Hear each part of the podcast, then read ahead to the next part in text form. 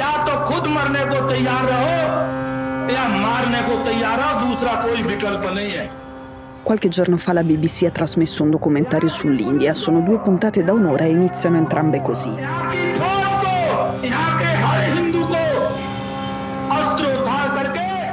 Si vede una città indiana dall'alto di notte e si sentono delle voci di uomini come se uscissero da degli altoparlanti. Parlano di prepararsi alla guerra, dicono che gli indù devono decidere se uccidere o farsi uccidere. Non c'è altra opzione. È un documentario sul primo ministro Narendra Modi, c'è il suo nome nel titolo, ma va molto oltre la sua storia e riguarda le radici del suo consenso. Nella prima puntata racconta del massacro di centinaia di musulmani nello stato indiano del Gujarat nel 2002. In risposta a un attentato contro dei pellegrini indù morti carbonizzati nel vagone di un treno, per tre giorni centinaia di fondamentalisti induisti vanno in giro armati come possono tra le principali città gujarati. Vanno nei quartieri dei musulmani e li linciano, stuprano ragazze, ammazzano uomini, donne e minorenni e poi bruciano le case, le moschee, i negozi e i cadaveri. Sono tre giorni di violenza fuori controllo. Muoiono 2000 persone, la stragrande maggioranza sono di fede musulmana. È una vicenda che in India si conosce e non c'è niente di nuovo, ma nell'India di oggi questo è diventato un tema proibito perché al governo non piace che se ne parli, perché nel 2002 il Gujarat era governato dall'astro nascente della destra ultra-induista, Narendra Modi. E appena dopo il massacro Modi era stato accusato di essere almeno corresponsabile, di aver detto alla polizia di non intervenire per lasciar sfogare i suoi elettori fondamentalisti. Sono passati vent'anni e Narendra Modi è il primo ministro. Adesso che è il capo, quando la BBC ha trasmesso la prima puntata del documentario, ha ordinato ai social network di censurare tutto. I social network hanno obbedito. Ha obbedito anche la nuova Twitter di Elon Musk, quella che ha stravolto regole e policy, ha riabilitato complottisti e esagitati che insultano perché in teoria, per Musk, la libertà di parola è sacra.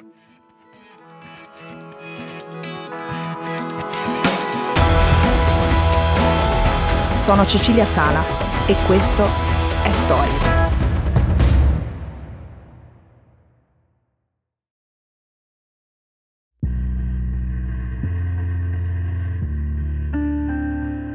Avevamo detto che nel documentario non c'era niente di nuovo, ma in realtà una cosa nuova c'è. Si vede per la prima volta il rapporto confidenziale redatto all'epoca della strage dal Ministero degli Esteri britannico e si legge che quel massacro per Londra non solo era considerato letteralmente una pulizia etnica, ma era un crimine di pulizia etnica il cui responsabile diretto era Narendra Modi. Ecco, questa era una cosa che non si sapeva, il governo indiano si è arrabbiato.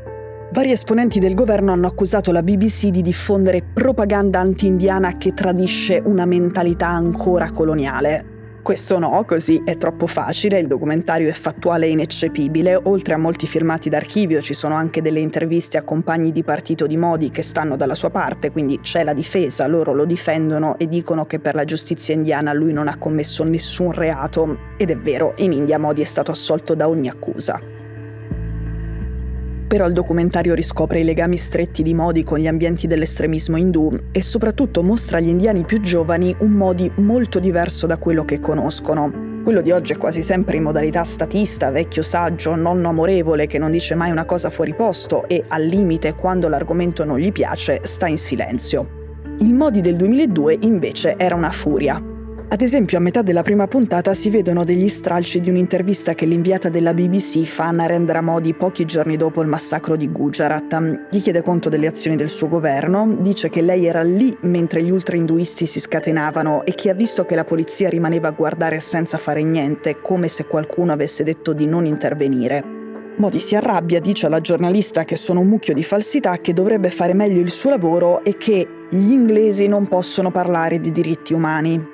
Soprattutto quando lei gli chiede se come capo del Gujarat a quell'epoca avesse qualcosa da recriminarsi, se ci fosse qualcosa che avrebbe potuto fare meglio, qualcosa che avrebbe potuto fare non affatto, qualcosa per evitare la strage, lui risponde che sì, una cosa effettivamente c'è. Potevo gestire meglio i media.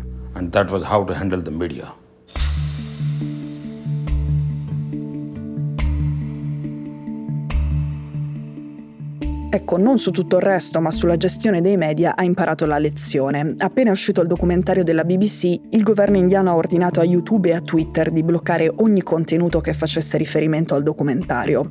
Lo ha fatto grazie a una legge che la sua maggioranza ha approvato nel 2021 e che dà al governo l'ultima parola su cosa finisce in rete in India.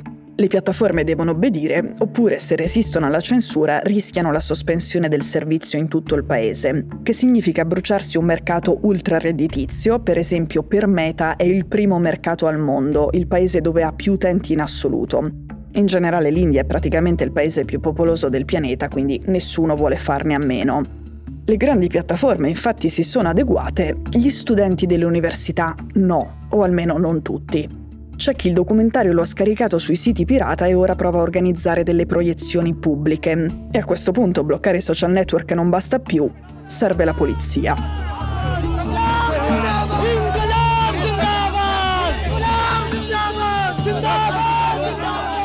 I collettivi studenteschi delle principali università indiane da giorni tentano di far vedere questo documentario e da giorni vengono bloccati sia dalla polizia che dai loro presidi.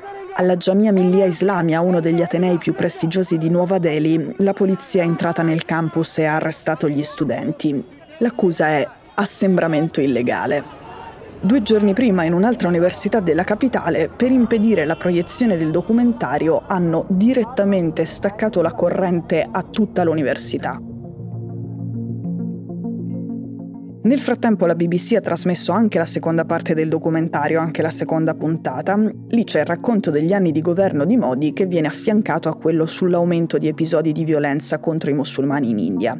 Come abbiamo già detto, i musulmani in India sono la prima minoranza religiosa del paese, sono 180 milioni di persone, più di tre volte gli italiani. La tesi della seconda puntata è che dieci anni di Modi abbiano portato a una sostanziale impunità per chi commette crimini contro i musulmani. Intanto le elezioni del 2024 si avvicinano e Modi vola nei sondaggi.